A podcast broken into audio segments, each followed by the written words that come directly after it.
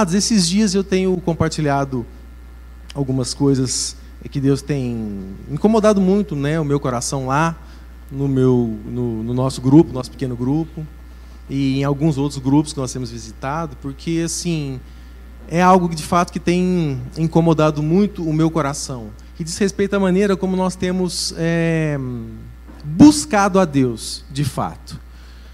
Ah, mas é o, o, o grande segredo da, da vida cristã, de uma vida cristã bem-sucedida, está na operosidade da nossa fé, na maneira como a gente pratica aquilo que a gente aprende. Eu acho que todo mundo aqui sabe disso.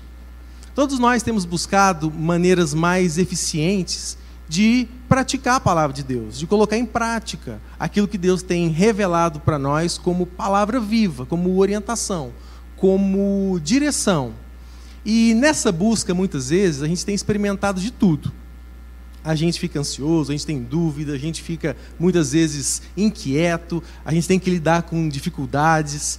E, e, e no corre-corre da vida, no corre-corre do dia a dia, a gente acaba deixando de lado as meditações mais básicas, mais fundamentais. A gente esquece, amados, que toda prática só é eficaz se ela estiver bem fundamentada. Se tudo aquilo que a gente pratica não tiver um fundamento sólido, aquilo muitas vezes corre o risco de ser ineficiente, de ser barulho, de ser esforço demais com resultado de menos. Quando gera algum resultado. Então é, eu queria meditar com vocês a respeito de um texto hoje, bem curtinho, uma coisa bem assim, bem light, mas muito intensa, muito densa a respeito disso, que fala um pouco a respeito disso. Né? O que de fato é praticar o Evangelho? O que é praticar a palavra de Deus, as orientações de Deus? Muitas vezes a gente quer praticar, a gente quer que a palavra de Deus venha para nós como, um, como uma determinação objetiva. Clara, a gente chega para Deus e fala: Deus, eu estou aqui nessa situação o que é que eu faço agora. Fala para mim e eu pratico de cá. E a gente busca Deus muitas vezes uma orientação que na verdade seja é um mandamento. Você quer que Deus muitas vezes fala: "Faça isso desse jeito". E vai dar tudo certo. Ou não faça aquilo, mas é aquilo ali em tal hora, não faça. E aí a gente quer esse tipo de palavra para praticar. E muitas vezes, amados, quantas vezes nós não buscamos esse tipo de palavra até em aconselhamento? Quantas vezes a gente não recebe as pessoas que falam: Ó, oh, estou passando por isso agora, é tal coisa, eu trabalho com isso, recebi uma oferta daquilo, e aí, o que, que eu faço? Aí a gente vem e traz uma palavra: Não, meu irmão, deixa eu conhecer um pouco seu coração, vamos, vamos conversar Vamos ver quais são suas dúvidas, né? Por que, que você está aflito, ansioso? Por que, que seu coração está inquieto? Vamos orar junto, deixa eu conhecer suas motivações. Não, não, você não está entendendo. Eu quero saber o que, que eu faço. Eu sou apaixonado na fulana, mas eu gosto da ciclana. O que, que eu faço? Né? Quem já passou por essa crise aqui sabe do que eu estou falando. Eu não sei se eu quero fazer odonto, se eu quero fazer medicina, se eu quero fazer direito, psicologia. O que, que eu faço? Quais são as minhas saídas? Qual concurso? Você juiz? Você delegado? Dono de cartório? Vou fazer o quê? Qual é o próximo passo? E aí, amados, a gente fica muitas vezes ansioso, aflito, querendo que Deus nos oriente dessa forma. Mas, amados, praticar a palavra de Deus não é simplesmente buscar em Deus é, conselhos palpites que sejam práticos e objetivos para a nossa vida, que sejam que, que nos eximam do ônus da meditação. Muito pelo contrário. Uma meditação, uma vida prática na palavra de Deus, é você ser a tradução que vai materializar de forma visível todos os fundamentos, os valores, os princípios invisíveis de Deus. Isso é ser prático com a palavra de Deus. Isso é ser como aquele homem que construiu sua casa sobre a rocha. Aquele homem construiu uma casa sobre a rocha, não porque alguém chegou para ele como um enviado de Deus e falou: Olha, Deus manda que você construa nesse lugar. Não é isso. Mas é porque ele entendeu a importância dos fundamentos.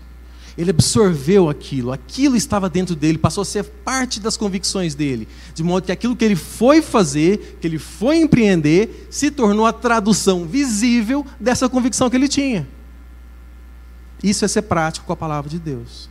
Amém, amados? Nós precisamos entender isso de uma vez por todas e parar de querer buscar respostas objetivas e práticas para as nossas questões. Não há virtude nisso. Não há virtude em buscar respostas objetivas e práticas. A virtude está em ser objetivo e prático com aquilo que Deus nos ensina. E isso demanda meditação, busca, oração, empenho. Isso demanda de nós ser essa tradução prática. Quantos aqui, amados, é assim que você vem para a igreja toda, toda semana? É assim que você vai para o seu pequeno grupo? É com esse espírito? Será que você vem aqui para buscar alguma coisa que seja direcionada para você? E se o, o, o irmão que está aqui compartilhando fala de alguma, não, essa palavra não é para mim. Aí já vai para o celular, já vai lá para fora, para o WhatsApp. Ou será que você vem para cá de fato para entender a orientação que Deus está te dando, para que você nessa semana seja a tradução visível daquilo? Eu, eu eu estou no Sal da Terra tem muitos anos, muitos anos. Eu, tô, eu, eu tenho quase é, quase o tempo que, que, o Sal da Terra tem de, de, igreja, eu tenho de sal de convertido no Sal da Terra. A Bebel nem era nascida ainda. Eu estava lá, molequinho, escutando lá o pai dela ministrar, aprendendo com aquilo. E eu tinha um negócio comigo. Desde pequeno, eu, eu tinha certeza que toda palavra era para mim. Era engraçado hoje olhando para trás e ver um moleque de 10 anos achando que era para ele, né? Mas eu tinha certeza que era para mim. E o meu empenho, eu pegava eu gostava de sentar aqui nas primeiras fileiras, parecia que sim, eu ficava mais atento, nada me desviava a atenção, sentava lá, aquele toquinho de gente, Paulo Júnior ministrando na igreja, tal. Eu saía daquilo ali, ia para casa e eu não queria conversar com ninguém, ninguém. Eu queria entrar no meu quarto e pensar, peraí, deixa eu entender direito o que, que ele falou que, que isso tem a ver comigo? Como é que isso, o que, que eu posso fazer com isso? O que, que eu vou fazer com isso agora? De que maneira isso vai impactar a minha rotina? Como é que eu vou fazer para poder usar isso na minha vida? Levar isso para a escola no outro dia e como é que vai ser? Sabe, amados, uma gana, uma sede. É assim que você vem para a igreja, querido? Na ânsia de receber de Deus algo que vai direcionar a sua vida, que vai fazer de você uma expressão prática de algo que você aprendeu? Porque esse é o homem de quem a Bíblia fala, que é o praticante. Esse é o praticante. O praticante é o cara, é lógico que a gente erra, né? Pra caramba, mas esse é o espírito. O praticante da palavra de Deus é aquele que vai ser a tradução. Então eu vou lançar esse desafio para você. Vou começar assim, na largada, já te desafiando. A partir de hoje, entenda uma coisa. Todas as palavras ministradas aqui e lá no seu pequeno grupo são para você. Amém. Elas não são para o seu vizinho que não veio, para o seu cunhado que devia estar tá aqui. Nossa, minha mulher tinha que escutar isso. Não, é você que tem que escutar isso. É para você essa palavra.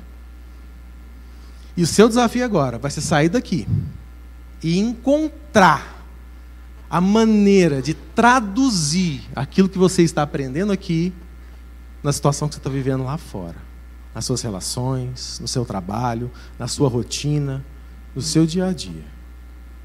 Amém? O seu desafio é ser esse praticante. Não busque mais as orientações de Deus como quem está jogando búzios. Escolho isso ou escolho aquilo? Como quem quer se livrar do risco. Eu, eu vou para A ou vou para B? Não, amado, em nome de Jesus. Em nome de Jesus. Eu vou te dizer uma coisa que é complicado, mas é verdade. As suas escolhas não influenciam tanto no propósito de Deus da sua vida quanto as suas decisões. Deus não está tão preocupado assim com o que você vai escolher. Deus está preocupado com o que você vai decidir. Com aquilo que você vai assumir como uma postura sua, vai empenhar sua vida naquela direção e vai adotar como mote da sua vida. São as suas decisões. Um dia alguém deve ter falado isso para você. Se você já tem algum tempo de igreja, alguém já te falou isso, que você tem que tomar uma decisão por Deus. Decida-se por Cristo. Você tem que se converter, você tem que aceitar Jesus, tomar uma decisão. É mais ou menos dessa decisão que nós estamos falando. Essa decisão, essa decisão é o fundamento da sua vida. Se a sua decisão estiver bem fundamentada, se as coisas primeiras da sua vida estiverem bem orientadas nesse fundamento, você será bem sucedido. Escolha o que você escolher. Amém? É por isso que o Salmo 1 diz lá que esse homem que medita nessa lei, que medita nessa palavra que Deus traz para ele, que tem essa gana para poder ser essa tradução visível, esse homem que medita de dia e de noite naquilo que Deus fala para ele, ele é como uma árvore plantada junto a ribeiros de água, que dá o seu fruto na hora certa. E aí, meu irmão, tudo que ele for fazer será bem sucedido. Escolha ele o que ele escolher fazer. Amém? Mas é porque está fundamentado numa decisão. Amém, amados?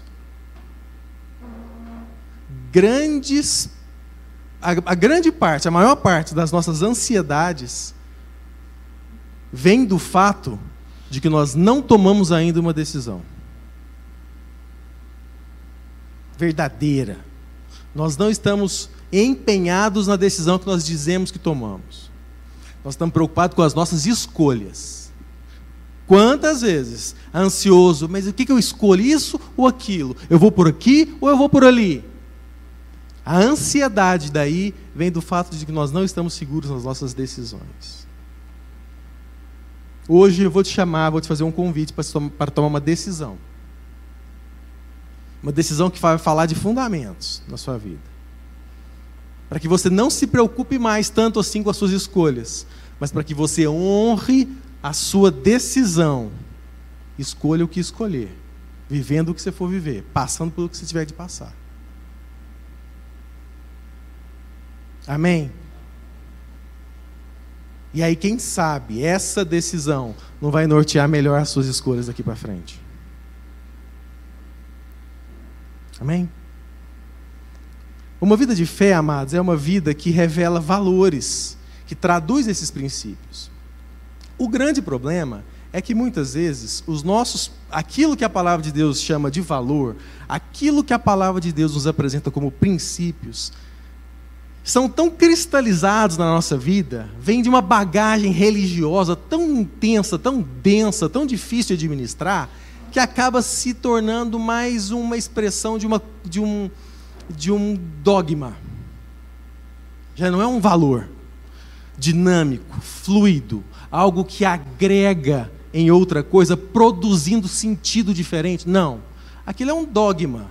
Aquilo é um mote religioso, é um, é um jargão vira uma coisa cristalizada, não fruto de uma evangelização transformadora da nossa consciência, mas muitas vezes de uma catequese. Alguém falou que ah, é, é isso, então pronto, e a gente nem gasta mais tempo meditando naquilo que é a palavra de Deus. Então eu queria convidar você para abrir a sua Bíblia, lá em Hebreus, no capítulo 12.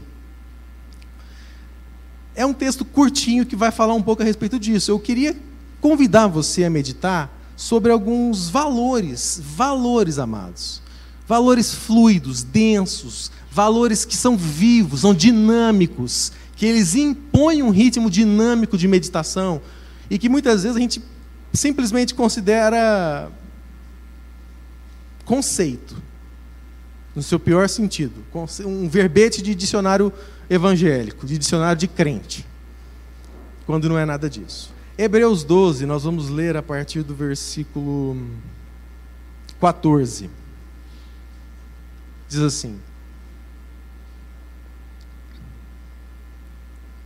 Todo mundo achou aí, amados?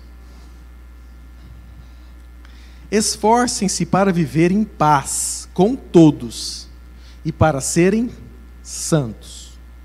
Sem a santidade, ninguém verá o Senhor. Ponto e vírgula, daqui a pouco a gente continua. Amados, esforcem-se. É um texto, então, amados, nós vamos, estamos percebendo como é que é o ritmo do texto, né? Ele, tem, ele vem e ele diz algumas coisas para você fazer. Mas ele não está te dando palpite, não é um faça isso assim, não, beleza, decore e faça. Não, não. Ele está te dando algo para você meditar. São orientações da palavra de Deus para provocar em nós essa meditação que nós estamos falando. Ele vem e fala para você o seguinte: esforça-te para viver em paz. Com quem? Com todos. Então, ó, paz é um esforço.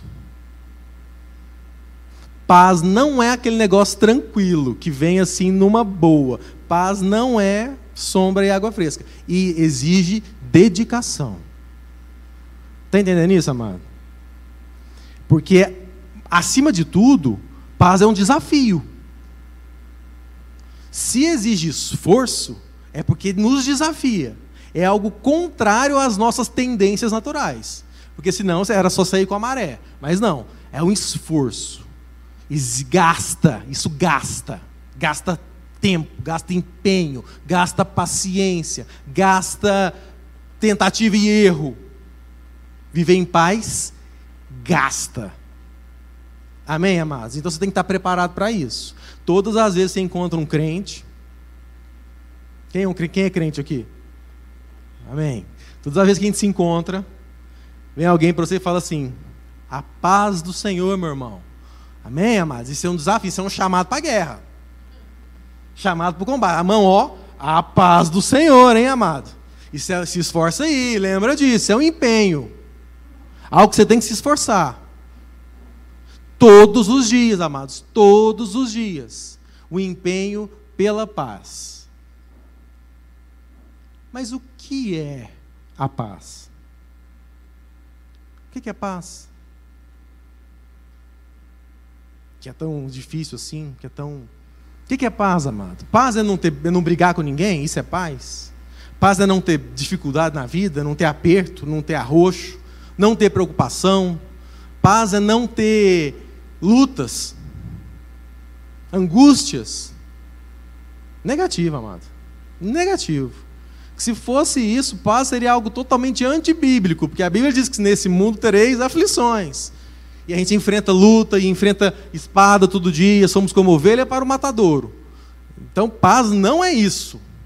Paz não é a ausência dessas coisas. Paz é uma consciência transformada. A paz é um coração favorável para com o meu irmão. Isso é paz. Sabe que dia que você vai ter paz? O dia que o seu coração for favorável para todas as pessoas. De modo que se alguém errar com você, você nunca vai suspeitar que é de maldade. Não, seu coração é favorável com essa pessoa. Você vai pensar, nossa, eu preciso abraçar esse irmão e explicar para ele, para ele não errar com o outro. Ele fez sem querer. Não, não é por maldade. Não, eu, não, paz é não pensar o mal do seu irmão. Paz é não julgá-lo. Sem ir lá primeiro e falar com ele, abraçar o cara, falar, meu irmão, deixa eu te dar uma dica ó, pegou mal. Você entrou de sola, podia ter sido mais leve. Tá tudo bem, não preocupa, tá tudo certo. Nós somos irmão, mas vamos pegar mais leve. Esse coração que acolhe, que mostra favor, que não, que não se, se magoa de primeira, que não, que não se enche de rancor. Esse coração favorável é paz. E isso demanda esforço. Não é mole. Não é fácil, amado. O irmão chegar para você, dar aquela pisada no seu calo, e seu primeiro impulso é falar: meu irmão não deve ter visto, foi sem querer. Ter aquele coração tranquilo, que não roubar a sua paz. Demanda esforço. Mas isso é viver em paz. Sabe por quê, amados? Porque muitas vezes, quase 100% das vezes, que as pessoas te magoam, é exatamente a, a, causa da raiz de amargura do nosso coração é o fato de nós não estarmos em paz. Porque se eu tivesse em paz, Se eu tivesse um coração favorável para com o meu irmão, a hora que ele me violasse, isso não geraria amargura no meu coração. Independente das motivações dele, eu o receberia como um irmão que errou sem querer. Isso não gera raiz de amargura em mim. Então, quase que, presta atenção nisso, quase que invariavelmente, toda raiz de amargura e de rancor no seu coração não é causado pelo erro que cometem com você, mas é pelo seu coração desfavorável para com ele. Então não acha que a redenção vai vir do dia que ele te pedir desculpas. A redenção vai vir no dia que o seu coração encontrar paz. Independente dos problemas. Amém, amados? Então, naquilo que, se depender, naquilo que depender de você, viva em paz. Busque a paz para com todos. E a santificação, sem a qual ninguém verá o Senhor. Amados, ninguém vai ver a Deus sem santificação. Amém. Sabe o que isso significa? Que é possível ver a Deus. É possível, amados. É possível encontrar a Deus. É possível se ver face a face com Deus. É possível se relacionar com Deus com tamanha intimidade a ponto de você conhecê-lo assim como é conhecido dele. De você saber exatamente o que ele está pensando só de olhar para ele. Sabe aquela intimidade assim que você tem, você fala, você olha lá, aquela, aquela olhada, você pode ter essa relação com Deus. Deus pode ser conhecido de você com essa intensidade. Na medida em que você se santifica, na medida em que há santidade em você. Mas o que é santidade? Onde que a gente arruma isso? Onde está a santidade? A santidade está nas coisas que eu faço ou deixo de fazer? Está naquilo que eu visto ou deixo de vestir? Como, bebo ou deixo de comer e beber? Não, amados. A santi... Por muitas vezes a gente, a gente crê num padrão comportamental de santidade. Mas não é isso. Santidade não fala de comportamento. Santidade fala de entendimento. Santidade não fala de ação. Santidade fala de motivação. Santidade não fala de erros ou de acertos. Muito pelo contrário. Santidade demonstra que não interessa se eu erro ou se eu acerto. Não é isso que conta. Não é isso que conta, amados. A santidade é revelada não pelo resultado que eu produzi, mas pelo fundamento de onde eu comecei. Isso, isso fala de santidade. Muitas vezes a gente quer achar um modelo de santidade que nos exima da responsabilidade. É o que nós estamos falando aqui. A gente não quer meditar. A gente não quer gastar tempo com Deus. A gente não quer uma relação íntima, porque isso vai me colocar numa situação difícil. Eu levar Deus para minha intimidade é complicado. Deus vê o que eu penso quando eu estou sozinho lá em casa, como é que eu trato minha esposa, meu cachorro, minha sogra. Deus me, se Deus ficar sabendo como é que eu trato a minha sogra. Então, o cara não quer isso, o cara quer um padrão comportamental de santidade. Santidade é ir na missa, no culto, na reunião, todo domingo. Isso é santidade. Se a roupa for comportada, isso é santidade. Se ele decorar mais versículos, mais santo ele é. se ele não tiver dúvidas, se ele não tiver medos, se ele não, se ele não demonstrar receio, isso é santidade. Isso é o padrão de santidade que nós temos. Santo é o cara que você olha, o cara parece que ele não erra. O cara não tem problema. A mulher do cara deve ser assim, uma anja. A sogra do cara, então, vou te falar, não fala português. Porque o cara não tem dor de cabeça. Você olha para esse cara e fala: esse, esse cara é santo. Bíblia debaixo do braço, camisa engomadinha, filho bem criado. Só pode ser santo. E não é isso, amados. Nós nunca vamos conhecer a santidade tentando gerar um estilo de comportamento que nos, que nos poupe. Porque a gente quer santidade para nos poupar. O cara quer ser santo para ele não andar com o pecador. O cara acha que o santo é o que cara que não se mistura. O que, que é o conceito lá tradicional de santidade? Pessoal das escolas dominicais aí. O que, que é? Ser separado. Santo é o que é separado para uso exclusivo de Deus. Amado, em nome de Jesus, entende uma coisa. Se você é separado para uso exclusivo de Deus, você acha que Deus vai te usar para quê? É para te colocar lá com o pecador. Igual ele fez com Jesus, vai lá com a prostituta, na mesa do publicano. Ou você acha que Deus vai te usar para te pôr um mosteiro, para você ficar lá cantando igual anjo, tocando gaita? Amado, torcer para o Flamengo não é pecado, não, viu? Você está tá perdoado. você acha que é isso, amado? Você vai ficar lá, lá. Não, em nome de Jesus. Em nome de Jesus.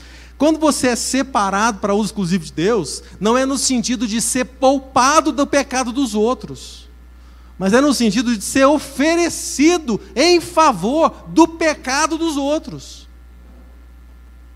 Você é o cara ideal para os outros pecar contra, porque você está em paz, seu coração é favorável. Então você é o cara ideal. A melhor pessoa para pisar na bola é é você. Porque você é o cara que não vai me mandar para o inferno por conta disso. Você vai me abraçar, revelar o seu amor para mim e me mostrar meu erro. Isso é santidade. Santidade fala da maneira como eu me ofereço em favor dos pecadores, em favor dos, da, da pessoa difícil.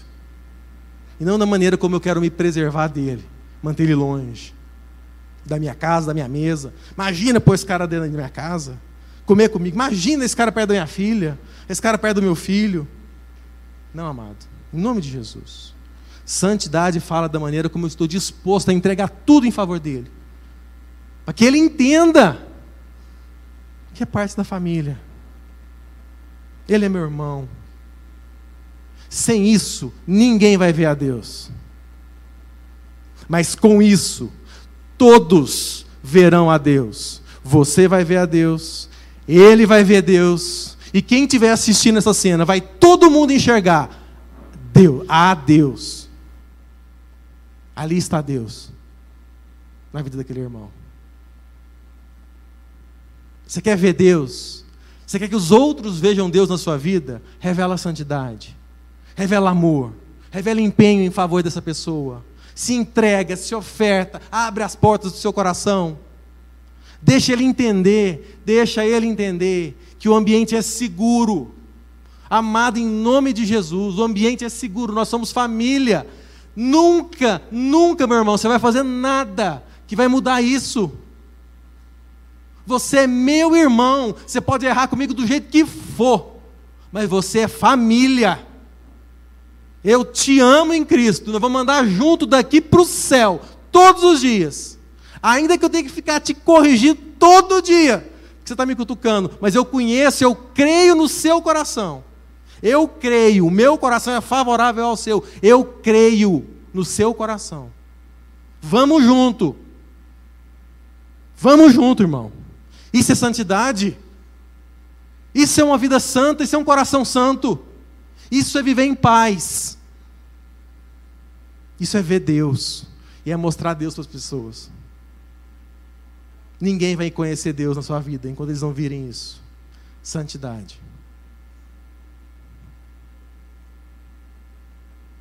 Isso tem que ser o fundamento das nossas meditações, das nossas orações, das nossas práticas de vida cristã. E o texto continua, vamos lá. O texto diz assim: Cuidem que ninguém se exclua da graça de Deus, que nenhuma raiz de amargura brote e cause perturbação, contaminando a muitos. Amados, cuide para que ninguém se exclua da graça de Deus. Olha que, que coisa. Então dá para se excluir da graça de Deus? Dá. O negócio não é assim, não, também, oba, oba. Dá para se furtar disso, amados? Dá. Dá. Ninguém vai te excluir da graça de Deus, mas você se exclui.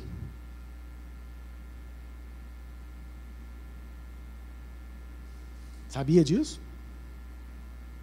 Então eu vou te dizer uma coisa: decida-se pela graça.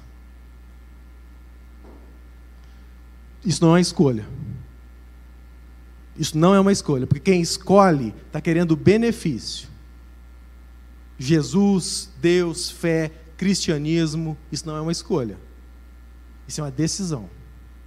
Decida-se pela graça. Amém, amado? Mas o que é graça?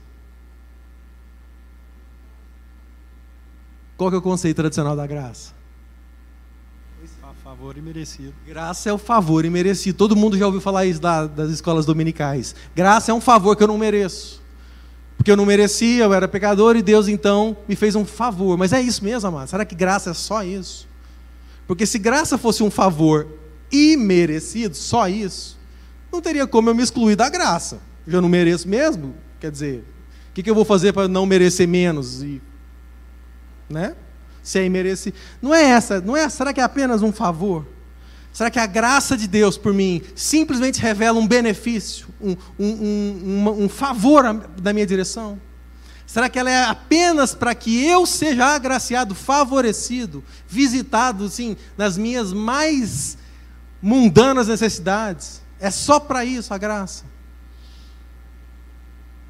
Na verdade, amados, a graça é isso, mas é muito mais do que isso na medida em que a graça é aquilo que em Cristo permite que você conheça o caráter de Deus. A palavra de Deus diz que é pela graça de Deus que nós somos salvos. É muito mais do que me fazer um favor, mas é revelar para mim a natureza de Deus. De modo que é através da graça que eu conheço quem Deus é, cada detalhe da intimidade de Deus. É agora possível a mim acessar pela graça é pela graça que eu agora recebi o espírito da adoção e posso falar que Deus é meu pai também, como é pai de Cristo. A graça, a graça, amados, é, é aquilo que chancelou a minha vida, que me marcou com a identidade paterna de Deus. Eu sou filho de Deus pela graça revelada em Cristo Jesus, de modo que a graça é aquilo que veio da parte de Deus e toca em mim e transfere para mim o DNA de Deus. Eu sou agora filho de Deus, pela graça. A graça comunica virtude, ela comunica identidade. Ninguém, nenhum homem poderia ser Deus. Isso é uma heresia falar um negócio desse.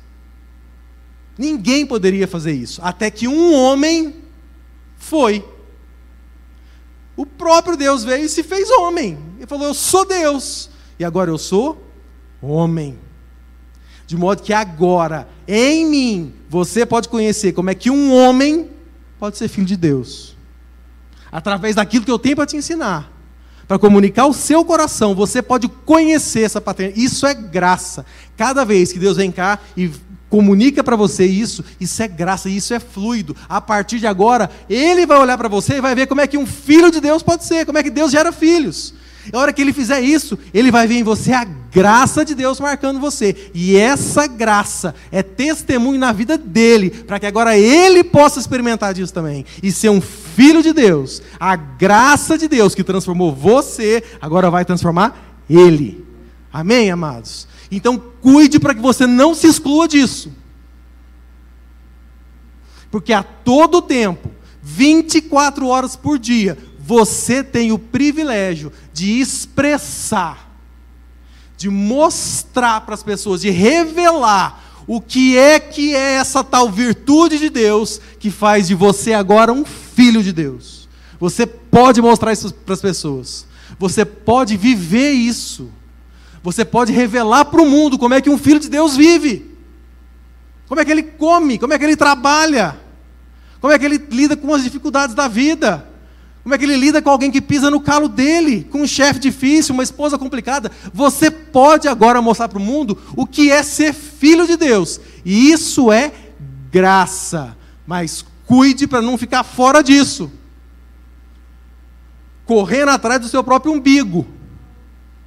Dos seus desejos, dos seus apetites, das suas motivações mais mesquinhas, das suas vantagens, preocupado em fazer a escolha que mais vai te beneficiar o emprego que mais dinheiro vai te dar, a escolha que menos trabalho você vai ter,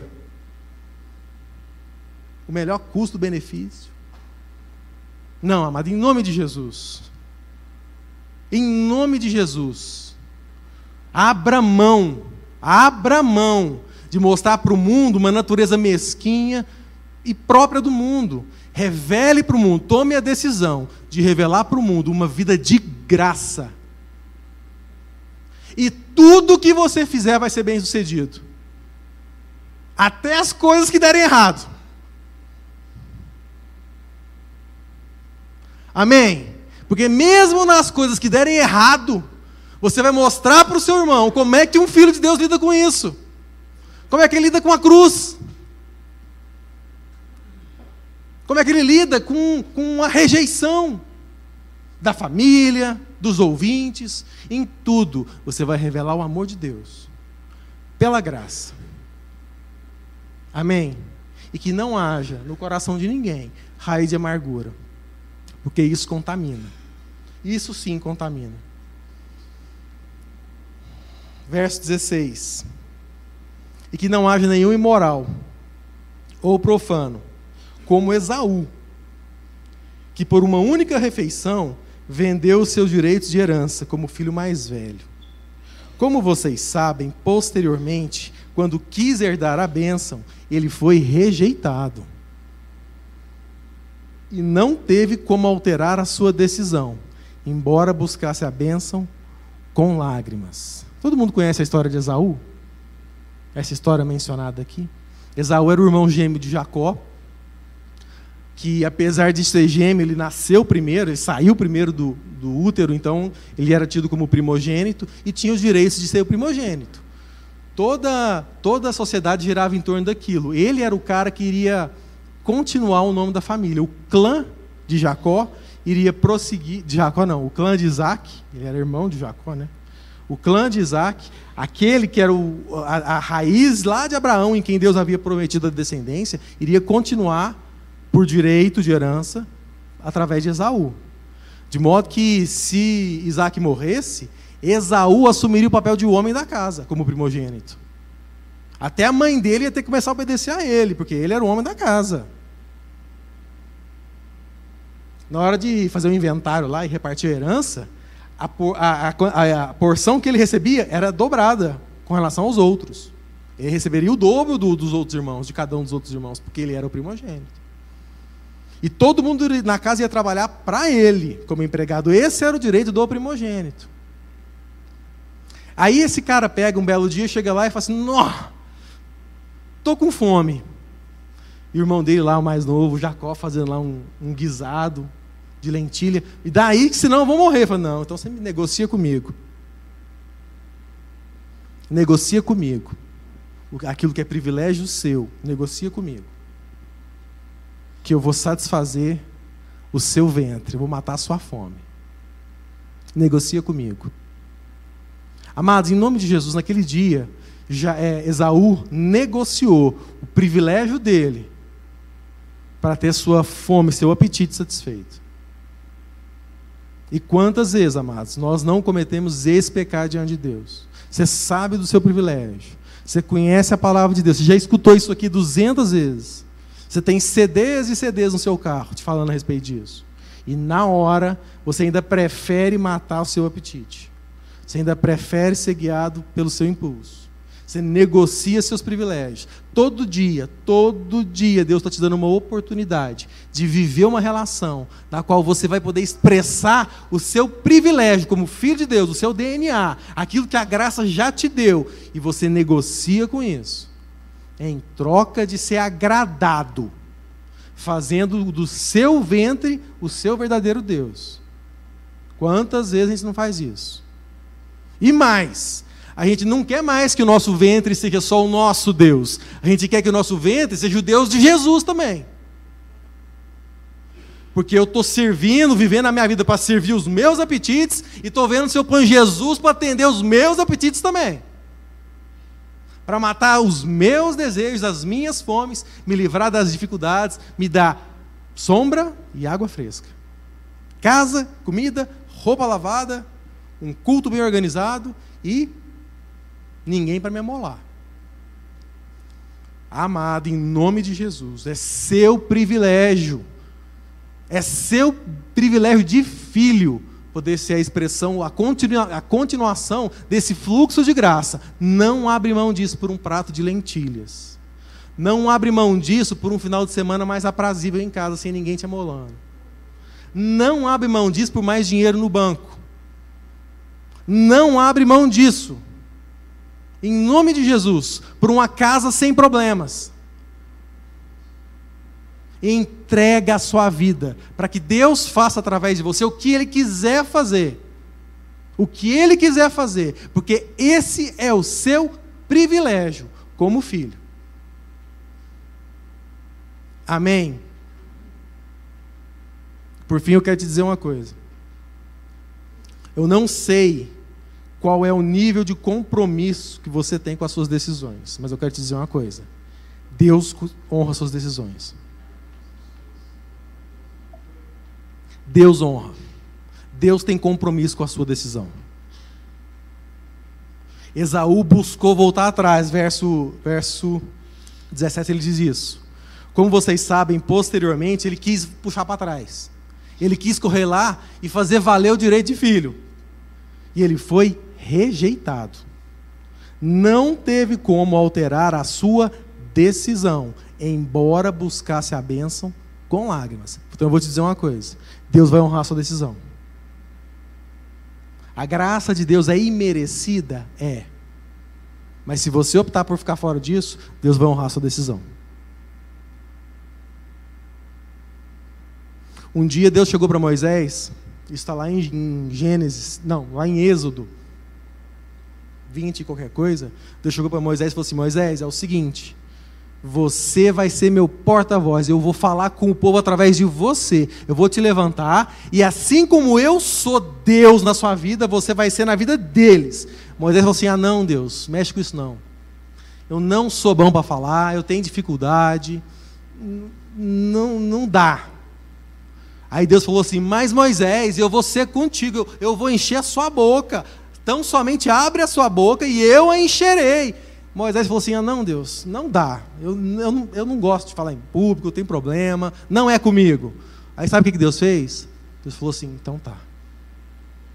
Ok. Essa é a sua decisão. Ok. Está vindo ali seu irmão, Arão. Chama ele. Então agora é com ele. Ele agora vai falar. Eu vou falar com você, você fala para ele. E ele vai ser minha boca. Ele vai ser o meu sacerdote. Ele vai, ser, ele vai oficiar o sacerdócio agora, diante do povo. Deus honrou essa decisão. E Deus vai honrar a sua, amado. Em nome de Jesus.